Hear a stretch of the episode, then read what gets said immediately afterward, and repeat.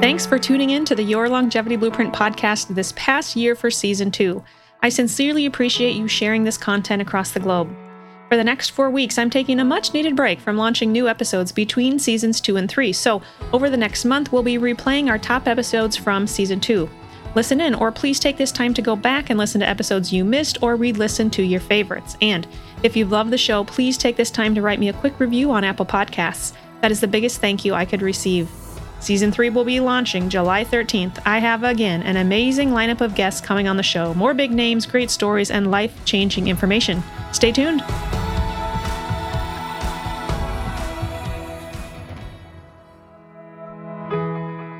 Heart disease has remained the number one cause of death in America of men and women since 1918. Welcome to the Your Longevity Blueprint podcast. I'm your host, Dr. Stephanie Gray. My number one goal with the show is to help you discover your personalized plan to build your dream health and live a longer, happier, truly healthier life. You're about to hear from Dr. Joel Kahn, America's Healthy Heart Doc. Today we're going to discuss how to detect heart disease and prevent it. Let's get started.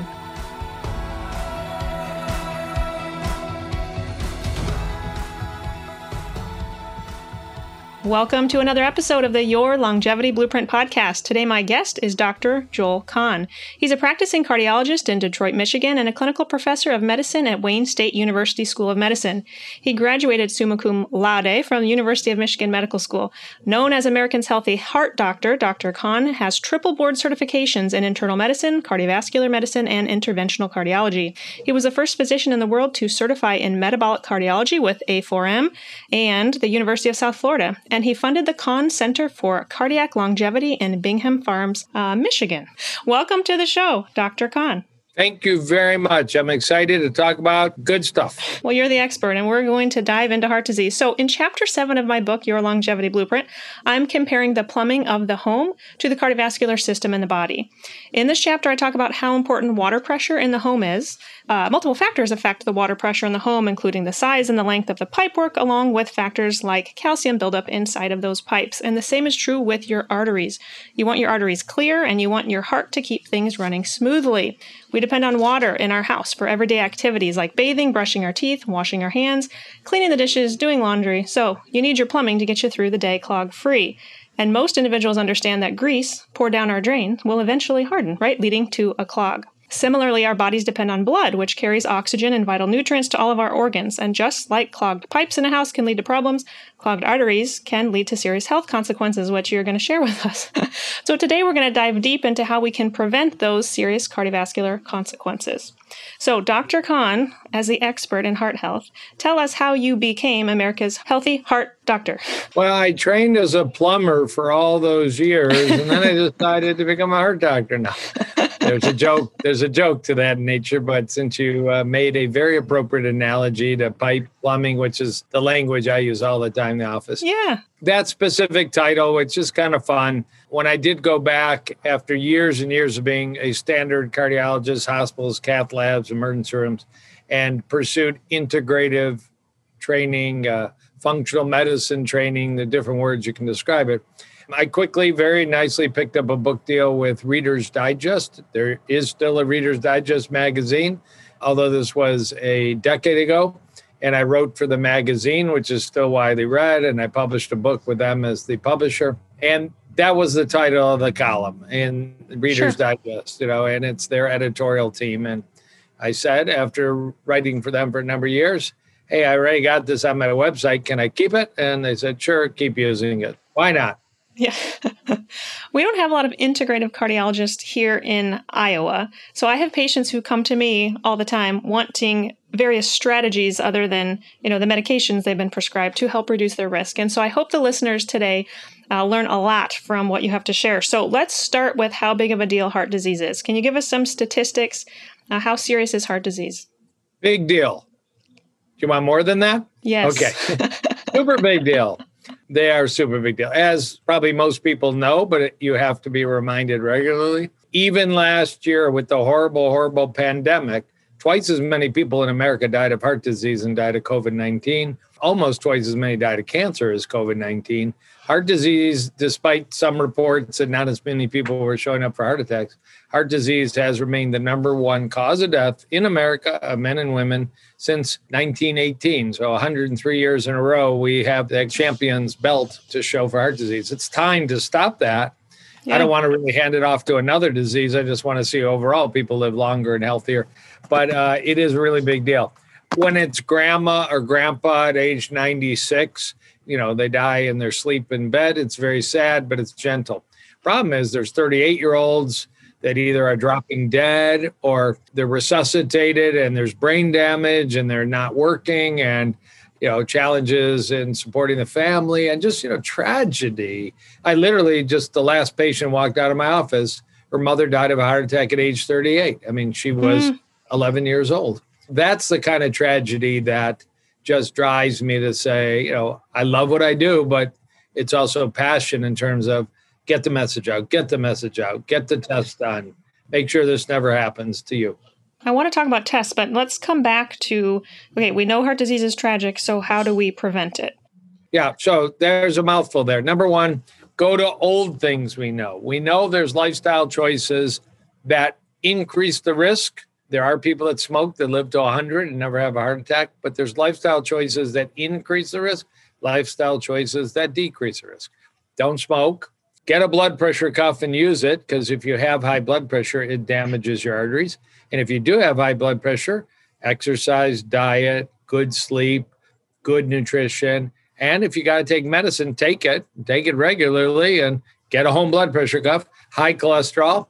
You won't know if you have a high cholesterol unless you have some weird little fatty deposits under your eyes, which are really quite unusual. Get blood work you know, don't wait till you're 60 to get your first cholesterol check. Get your numbers checked. And anybody wants to dive deeper, there are some additional tests you can do.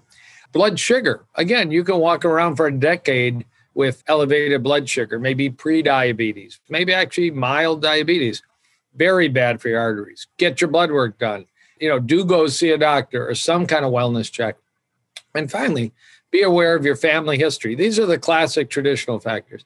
You have, as this young woman that was in my office a mother, a grandparent, a brother, a sister, an aunt, and uncle with a heart attack, a stroke, a bypass, dropped dead suddenly at age 42, 44, something like really shocking. You need to wrap around a lot of knowledge into your to your head by reading and listening to things like we're doing right now. Then you can go beyond that because now we include sleep, poor sleep, interrupted sleep, is a risk factor. Air pollution, it's actually a very strong risk factor of heart disease. Genetics, it's not all do you eat salads or donuts. That's a very important factor, but it's not the only factor. There's a kind of cholesterol I might mention that 25% of people inherit, and 1% of doctors actually check for it. It's kind of a disparity right now. So we need to work a little better on more advanced testing and never ignore. I'll give you a couple last statements a tightness, a pressure, a squeezing, a shortness of breath when you're out in the cold, when you're exerting yourself, walking fast, climbing a hill. Don't ignore that. Mention to your doctor, or if it's really bad, go to an emergency room. Guys with erectile dysfunction. You're 44 years old, guys, and it ain't happening like it happened when you were 35. That can be a clue to clogged heart arteries, let alone blood circulation below the waist. You know, erectile dysfunction, get a blue pill. That kind of stuff works great but ask the question why, why, why is this happening? What's with my diet, my blood pressure, my cholesterol? Get your heart checked. Erectile dysfunction can be a very valuable and accurate clue to a bad heart disease before it's really an issue. Good, great tips. Love those. I want to go back to, well, we have been talking about lifestyle changes here, but I want to specifically focus on diet for a little bit. So I know who you are. I know you eat plant based. The listeners may not know your story. So tell us, in your professional opinion, I want to know how you eat, but I want to know, in your opinion, how we should be eating for heart disease prevention. Eating heart disease prevention is a largely whole food, plant based diet. And why do I say that? Why don't I say vegan?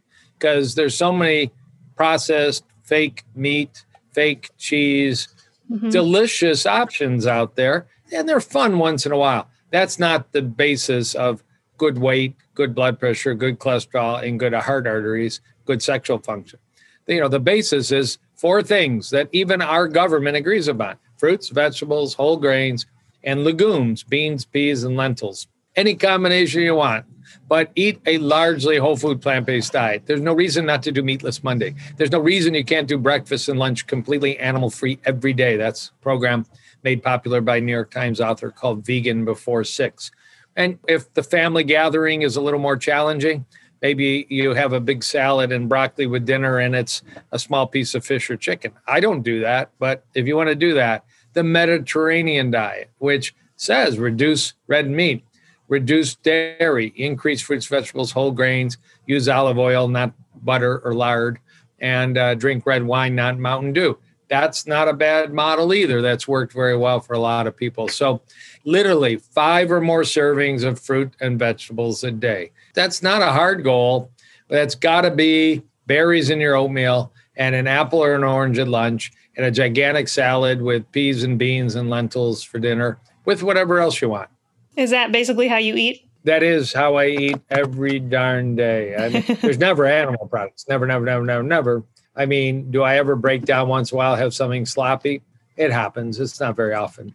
Let's go to animal products. So, when you're saying for heart health, we essentially should not eat these animal products. Can you explain to the listeners why? Is it because of the saturated fat, or what's the driving? What are the top driving factors with these animal products, like specifically meat, too? There's a scientist in LA, a researcher of world renown named Dr. Walter Longo, uh, L O N G O, and he's got a great book called The Longevity Diet that would be a good basis for almost anybody to read. And he breaks it down real quickly he calls them the uh, pillars of longevity, the pillars of longevity diet, eating for good health long term. You know, what's the data of the biochemistry? If you take meats, we can talk, and what, let's not do it, but for half an hour. This in meat causes a rise in a chemical in the blood called TMAO, and TMAO might damage your arteries. This chemical in the meat called Neu5Gc might cause your blood vessels to get inflamed the saturated fat in the fish and the chicken and the turkey and the pork and the red meat may raise your cholesterol. It's not going to give you a heart attack today, but if you do that every day for the next 25 years, it may give you erectile dysfunction, strokes, and heart attacks. The way animal foods are raised, and it's also a concern for plant based foods in terms of pesticides, herbicides, glyphosates like Roundup. But the way animals are generally raised, 98% of the meat in the United States is made under circumstances, antibiotics, hormones, infections, bacteria, stress. I mean, just horrible foods for the human nature. Now, if you find a nice ethical uh, farmer out there or you own your own property or I don't want to, you know, I'm going to disappoint every vegan in the world, but you're a hunter and you're eating, you know, wild game. There's data that's healthier. It's not nice to the animal, or maybe not nice to the environment. It's healthier than store bought hamburger for sure. So, it, you know, we actually, that's biochemistry.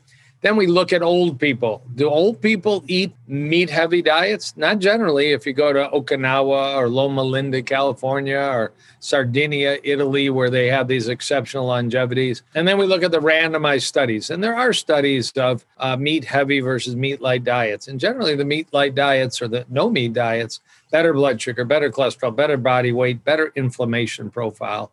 And then you actually look at, you know, what reverses heart disease. And it's always plant-based diets. And you just stack 70 years of data at least, one on top of another, top, another, top, another, top, another. You have to look at the whole picture to really get the full fair understanding.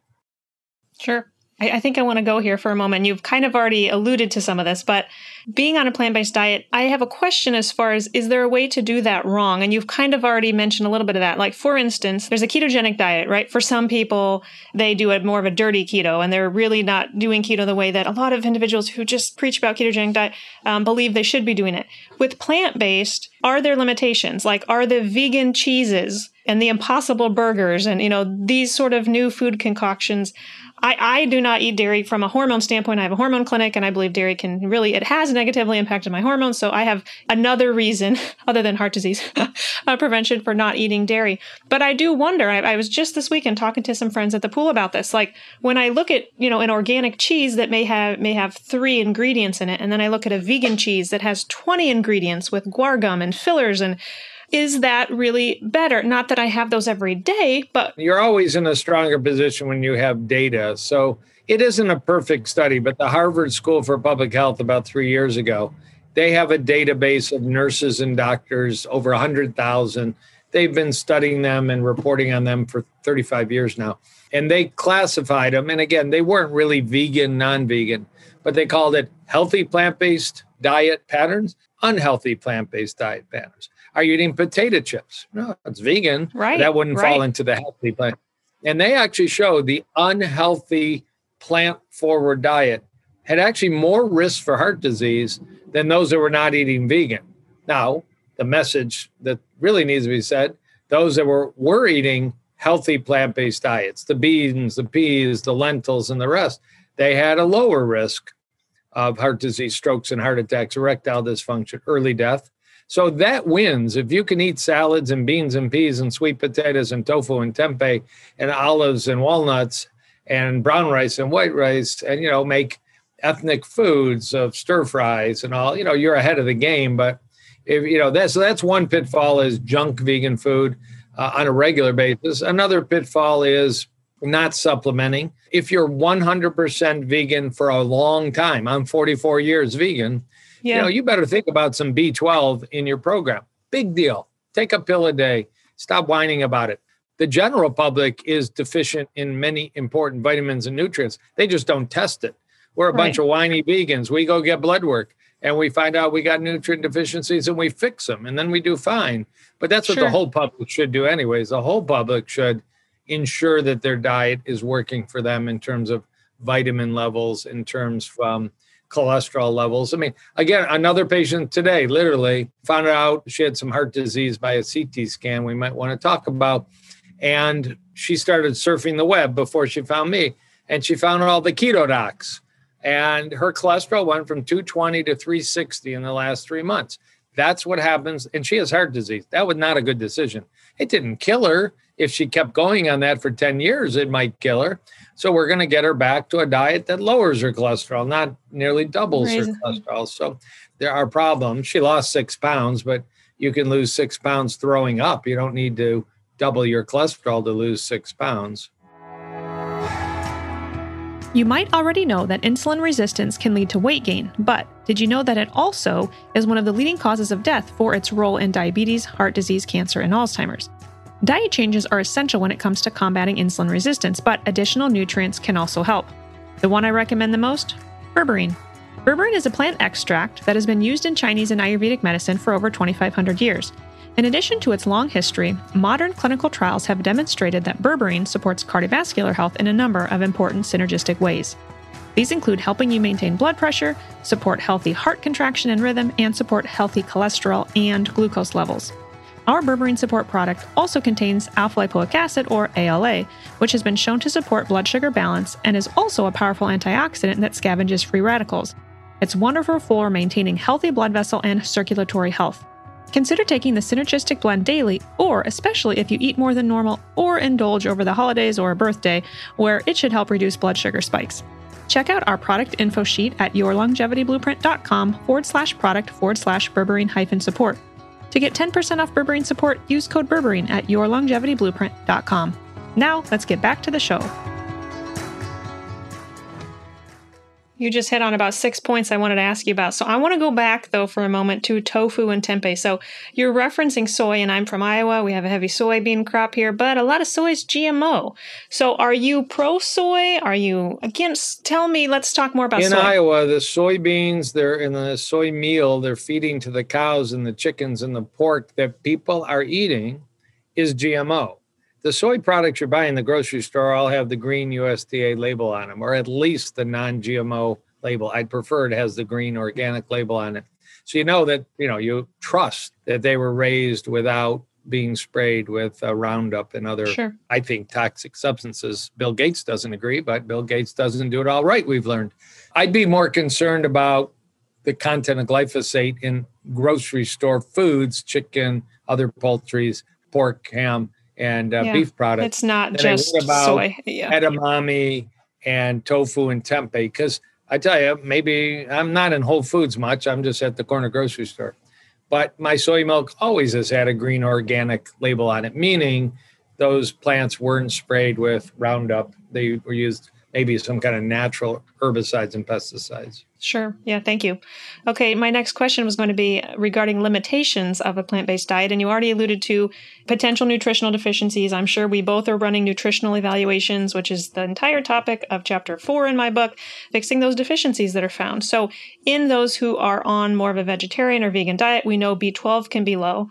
Um, and so these patients many times need to supplement. But before we go into other supplements for heart health, specifically for those on a plant based diet, I want to talk about amino acid profiles. So, are those on plant based diets deficient in some amino acids that are more found in meat? The data suggests that that is not a concern or the case. You could create a diet. Uh, you know, if you ate some strange diet of just mandarin oranges for a year. I mean, there may not be all 21 amino acids. Some people say 20. I count them as 21, you know, in a mandarin orange. But if you eat again, the rainbow we talk about. You know, you eat some fruits, some vegetables, some whole grains, some legumes. Maybe one of those groups doesn't agree with you. And if you've got celiac disease, you're obviously going to do a gluten free variation. There are no substantiated or known protein deficiencies, single amino acid deficiencies. Again, flip the story. What's in animal meat foods is a high content of uh, amino acid called methionine and there's clear data excess methionine, and a plant-based diet is low in methionine, a meat-based diet is high, is a very potent aging diet that probably promotes cancer and early uh, demise. So that you know you flip it around, and you should ask the same question of the meat eaters: Are you getting too much of some of the amino acids that are the building blocks of protein? And you might. We all need some methionine, we just don't need an excess. So no, it's not a concern. If you're training for a triathlon or an ultra marathon, yeah, you probably need to focus. I don't use protein powders from pea or uh, Sacha Inchi, but you know, if I was training and pounding down 10,000 calories a day, I might do that. I eat beans and peas and lentils and greens. Chlorella, which isn't usually a staple of a vegan diet, although it's a very good add on algae tablet nutrient 65% protein, and that's a friggin' plant. You know, so that's the world record holder. Most people don't know that, but yeah. So, staying on the topic of nutrients and supplements, aside from those on a plant based diet, what are top nutrients that you recommend for heart health? Yeah, you know, in terms of I'm going to become plant based for the for the world, for the animals, to lose weight, to prevent heart disease, you know, maybe manage my blood pressure, manage my cholesterol, my blood sugar all the usual wonderful reasons. There are now, the industry ultimately responds. So there are some multivitamins that have everything you might be concerned about in one capsule. Makes it really easy, no brain required. I take one called Complement Plus, but in one capsule, there's a little algae omega 3 component. There's a little B12, there's a little zinc, there's a little iodine, there's um, a little selenium. You're not going to be missing anything with that. And there are some others out there. I just blanket on the name Future Kind. That's another one out there. But there's probably a dozen now. Uh, some people have the attitude, and I don't really take exception with it. I'll just take B12, maybe a little tablet sublingually. Maybe I'll take it once a week. Really, B12 deficiency is important if you have it because it could long term damage your nerves, your brain, your blood cells. But it takes months to years. It's not like it's a crisis the day you announce I've watched Forks Over Knives or I watched the Game Changers movie and I'm going to start eating plant based. You don't have to worry about it. As a medical doctor, I'm going to advise people for optimal health. There are people that never take B12, decades of eating plant based, they've never had a problem because you can get it from nori rolls, you can get it from nutritional yeast, but we usually throw in a little bit more in some kind of capsule or liquid. Sure, sure. That's great for the individual on a plant based diet. I love CoQ10. I'm a cardiologist. Yeah, yes. is a staple. So let's go to patients with heart disease. So, what plant based diet aside, patients come into your office, they have heart disease. What are your top go tos from a supplement standpoint? Some of it's going to be based on lab work, but just even randomly, adequate vitamin D. Usually, the sunshine is not enough. Yes, you can eat a lot of mushrooms. Mushrooms are rich in vitamin D, and mushrooms may also lower your risk of cancer based on recent and older data but uh, that's going. Vitamin D. CoQ10, a natural antioxidant that after about age 40, we start to make less and less. It's not very easy to get from any food. And if you're on a cholesterol lowering statin medication, you really wipe out your body's ability to make CoQ10. I love CoQ10. People feel better, lowers blood pressure, lowers cholesterol, takes away migraines, makes your gums healthier. You know, you walk into Costco and Sam's Club, you see bottles of CoQ10 right there. Magnesium, magnesium, magnesium. You know, you got palpitations, constipated, you got bad periods with cramping, you got blood pressure issues, blood sugar issues you find either powders or capsules. I like magnesium glycinate, which is one Me kind too. of magnesium, you know, and that's what most functional medicine people use. Take it before bed. It's probably going to help you sleep better and relax. Take it twice a day if you're kind of anxious, stressed, got blood pressure issues. And food supplies magnesium, but not enough. So it's a really, you know, those are my two probably most frequent. I use a lot of melatonin. I mean, people need to sleep and there's a lot of reasons people aren't sleeping well. But so I use melatonin, sometimes really small dose, usually the combination melatonin and magnesium combined for sleep. I mean, beyond that, I mean, there's a zillion other supplements. Um, trying to do as much as I can through food. Cholesterol lowering, red yeast rice, bergamot, which is an Italian citrus, berberine, yep. which is a plant based yep. capsule. I use a lot of niacin. Many people sure. don't, but I do. Yeah. Yeah. Okay, so let's go back to saturated fat for just a moment here, because um, I want to make sure I clarify for the listeners, and then I want to move on to labs. And maybe you maybe you said this and you're we're talking fast, so maybe I missed it. But is there a difference with saturated fat from meat versus plants with cardiovascular risk? I mean, is there a difference if you're eating lots of coconut oil? Is that going with saturated fat? I guess this boils down to the question also does saturated fat raise cholesterol? So maybe clarify that and then let's differentiate if, you know, someone who is on a plant-based diet but maybe they're getting saturated fat from plants, is that still healthier, less risk-inducing than getting saturated fat from meat? And I guess we need to bring in sugar also and talk about sugar here. Right, we'll be here 6 hours. So, you know, why even ask the question? We're asking the question because and this is kind of a focus of a lot of work that I have done in the past the frequency of heart attacks in the United States and other countries in the Western world started to skyrocket after World War II. And young people were dropping dead. And it was happening in Finland and the United States, Croatia, and other countries. Researchers asked the question, what the heck's going on? And we knew that there was more smoking. All those free cigarettes given to uh, GI Joes uh, wasn't really a good idea in retrospect. Uh, they didn't know it so much in 1940. But research focused on has the change in the American diet in the 1940s and 50s and onward. McDonald's came on board and mom went to work and all kinds of new stresses. Just cutting through the chase, saturated fat rose to the top.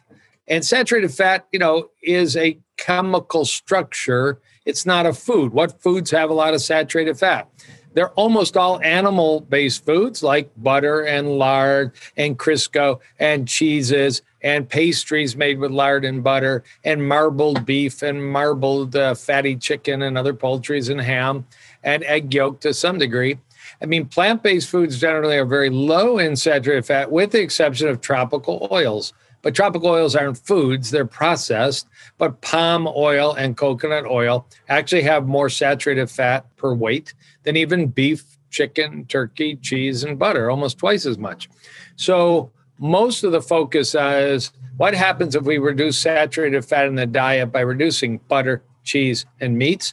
They did that experiment in a country called Finland. They did that in a country called France, in a city called Lyon. And they proved you can slay heart disease and rip it by half, by 75, by 80% in terms of frequency when you reduce saturated fat rich foods like butter and lard and animal meats like sausage from the diet. There were phenomenally successful programs.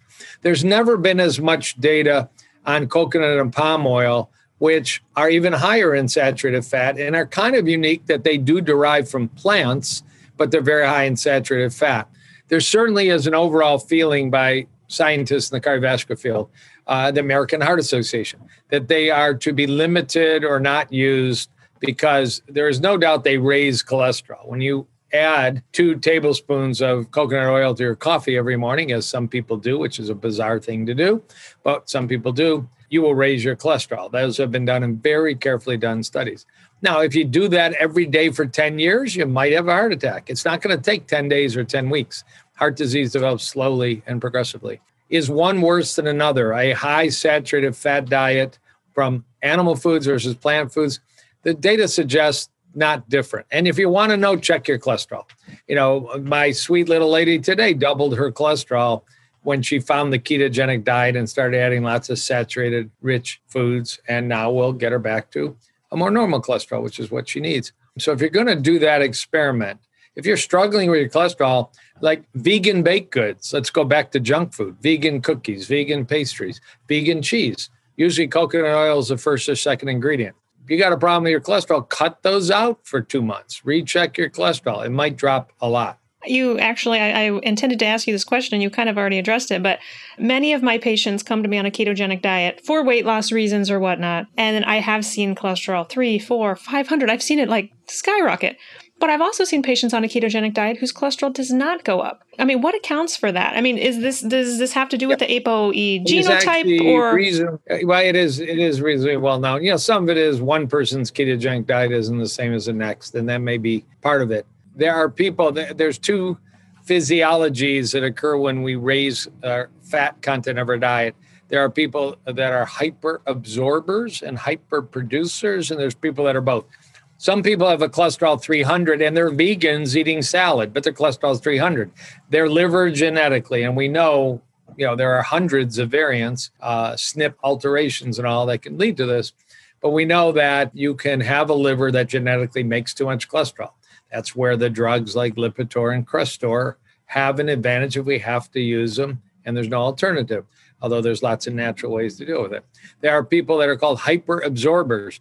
You change from a decent diet to a high saturated fat ketogenic diet, and their intestines on a genetic basis can absorb more efficiently saturated fat than the average person. That's felt to be about 30% of people.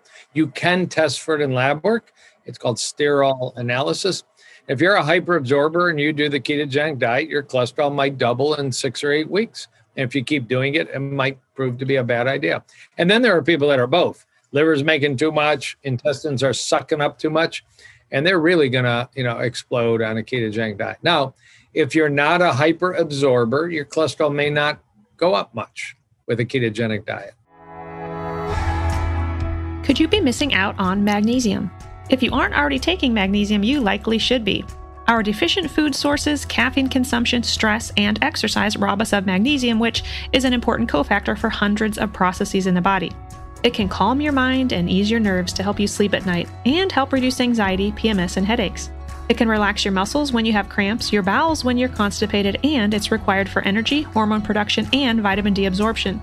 If you're interested in exploring more about how magnesium can help support you living a longer, healthier life, and the exact type of magnesium supplement to look for, check out my blog post, The Magnificence of Magnesium, found at yourlongevityblueprint.com forward slash blog. And use code magnesium for 10% off our magnesium chelate product at yourlongevityblueprint.com. Now, let's get back to the episode.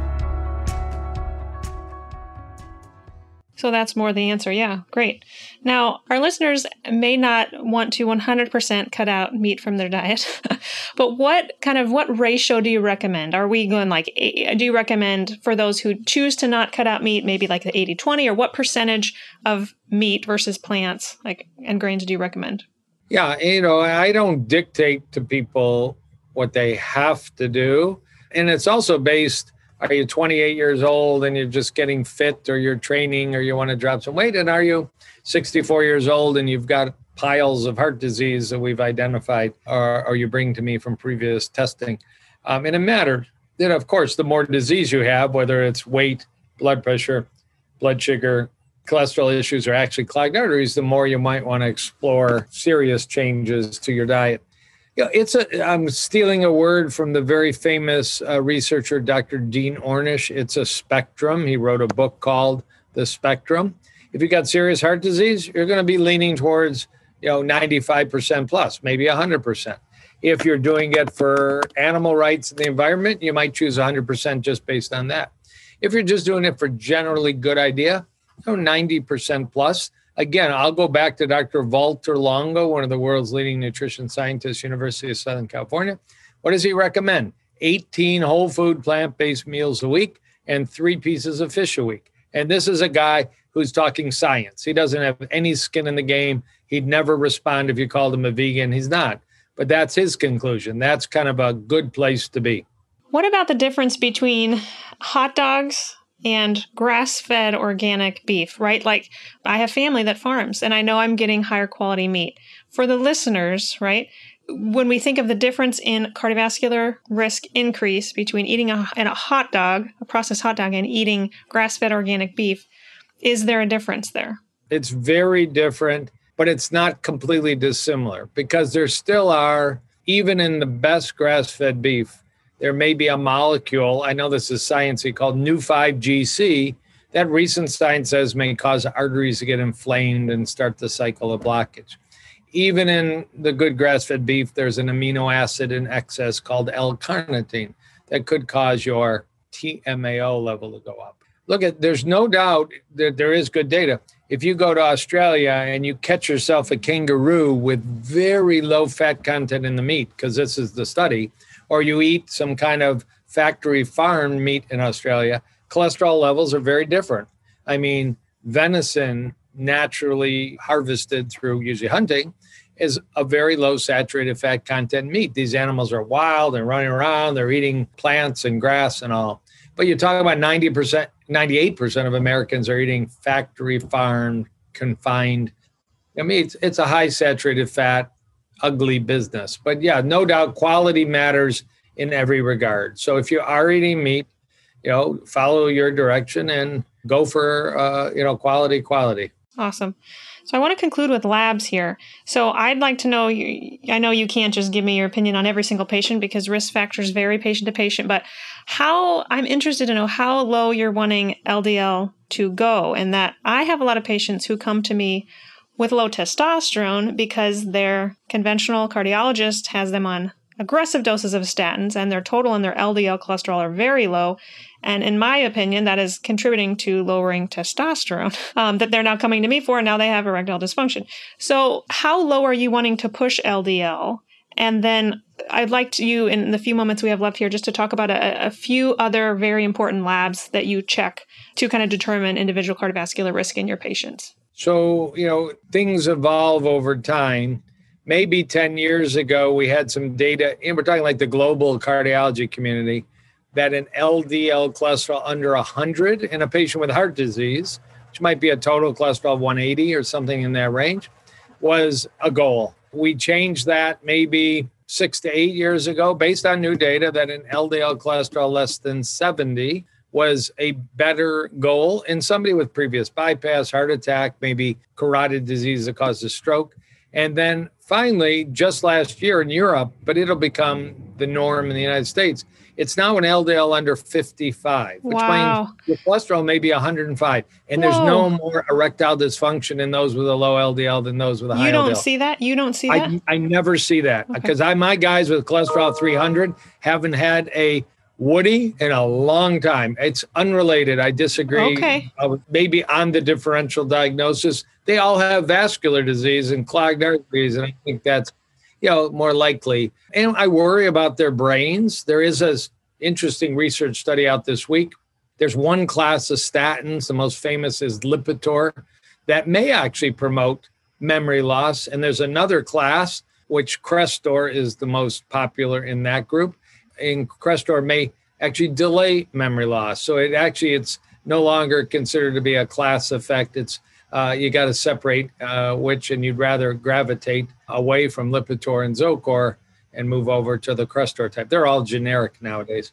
So that's interesting, but uh, that is the new norm. Now, you walk in my office and you're 34 years old and you're healthy and you're looking for general health. I'm not going to insist on those kind of numbers uh, unless you have some really, really whack family history that makes me concerned at a young age. But yeah, not, not going to insist on that. Um, yeah, it's moving in that direction. We have, you know, medications now, injectable cholesterol medications that sometimes we add to the statins. I'm talking in sick heart patients. We can get almost anybody's cholesterol down to 100 nowadays. Should we? So far, the data still favors in the sick heart patient, it's safe and reasonable. Sure, sure. You alluded to earlier in the interview the patients who are hyperabsorbers or patients who are producing too much cholesterol. And that's something that we can check in our patients. And that is something that I check with my patients in order to personalize the care as far as what supplements or medications we would choose to lower those, those numbers. Can you briefly share a couple other labs that you check in these patients that listeners should really pay attention to, especially if they have significant family history of heart disease? Yeah, I'm going to be slightly promotional only because it's more efficient. There is a cholesterol particle called lipoprotein little a, almost unpronounceable. 1% of physicians in the United States check for this. It's a inherited cholesterol. 25% of people inherit it. That's 90 million Americans, 25%. Everybody listening, one out of every four got that cholesterol from their mom, their dad, or both. This is a cholesterol that has the potential to clog any artery in the body, cause stroke, heart attack, erectile dysfunction and also cause damage to a heart valve. If you don't check it, you'll be scratching your head. Why did Uncle Joe have a heart attack? Man, he was a clean liver and exercise and ate well. Doctor said his labs were good. Well, that is a test we should all have. Again, in Europe, 2019, they recommended that this be added on routinely to the panel. It's an inexpensive blood test. LabCorp, Quest, your local hospital. So I always have drawn that for about a decade. I have uh, a huge accumulation of people that had problems with it, but it's not inevitable. There is no drug for it right now, but there are a series of pharmaceutical companies that are actively studying in humans new drugs because Lipitor and Crestor don't work for that. C reactive protein called high sensitivity. Inflammation is your dental health, your skin health, your diet, your sleep, your waistline working for you or against you.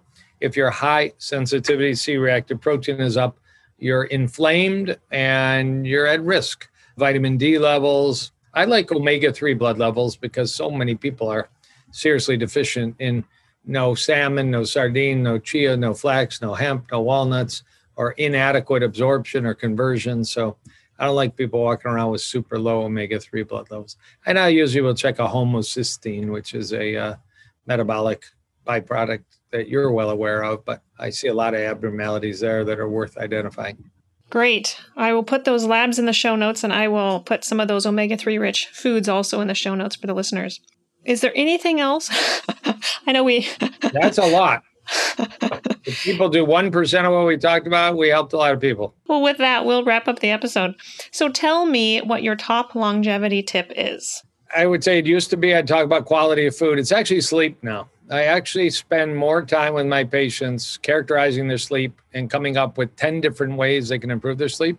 Because tired people don't work out and tired people don't say no to a bagel and a donut. And tired people aren't happy people. And there's a lot of stresses on us from politics and health issues and cell phones and iPads and EMF and other things. So I actually work extensively. So get seven and a half hours of sleep do 10 different things at night like I do, from blue light blocking glasses to herbal supplements to breath and meditation to cool pads if you need to block out uh, shades or eye masks. Get your sleep. Tape your mouth shut. I go to sleep every night with my mouth taped shut. That's a whole nother topic. Yep, we didn't get to that yet. um, tell us where listeners can find you, where they can learn more. I know you have a wonderful website, so yeah, always in my office in suburban Detroit. And I do see people from all over the world. Telehealth is a wonderful thing. But the website is drjoelkahn.com, but it's D R J O E L K A H N.com. It'll take you to my clinic, take you to some blogs, take you to uh, some interviews I've done, Joe Rogan, and other places I've shown up at times. Awesome. I know you had a really busy day, so I appreciate you coming on the show and sharing with our listeners really how we can reduce our cardiovascular risk. So thank you so much for your expertise and your time. And I encourage. I love talking about it. You ask good questions. Thanks for all the work you do. You bet. I encourage the listeners check you out. I'll post all of these applicable links in the show notes. Well, that was a fast paced, fun interview. Listening to him definitely makes me reevaluate how much meat I eat, although, like he said, there is a difference with the quality of our foods. However, you choose to eat, please try to get fresh, non processed, organic, wild cut foods and get a variety of fruits, vegetables, grains, and beans or legumes daily. I find veggies are the most difficult for my patients to add, so try just adding one extra serving of vegetables per day and work your way up. You can even try some of the pluck seasoning mentioned on a prior episode to flavor up those veggies. Again, in the show notes, I'll post the foods high in omega 3s and the labs Dr. Kahn mentioned. In my patients, I run an advanced lipid panel that contains all of the inflammatory markers, lipids, particles, sterols, and even genetics, some of which we didn't have time to mention in this episode. If this is something you're interested in, if you're at high risk for heart disease or you have current heart disease, if you're a current patient, call the Integrative Health and Hormone Clinic and we can get this testing ordered on you. Be sure to check out my book, Your Longevity Blueprint, and if you aren't much of a reader, you're in luck. You can now take my course online where I walk you through each chapter in the book. Plus, for a limited time, the course is 50% off. Check this offer out at yourlongevityblueprint.com and click the course tab. One of the biggest things you can do to support the show and help us reach more listeners is to subscribe to the show. Leave us a rating and review on Apple Podcasts or wherever you listen. I do read all the reviews and would truly love to hear your suggestions for show topics, guests, and for how you're applying what you've learned on the show to create your own longevity blueprint. The podcast is produced by the team at Counterweight Creative. As always, thank you so much for listening, and remember, wellness is waiting.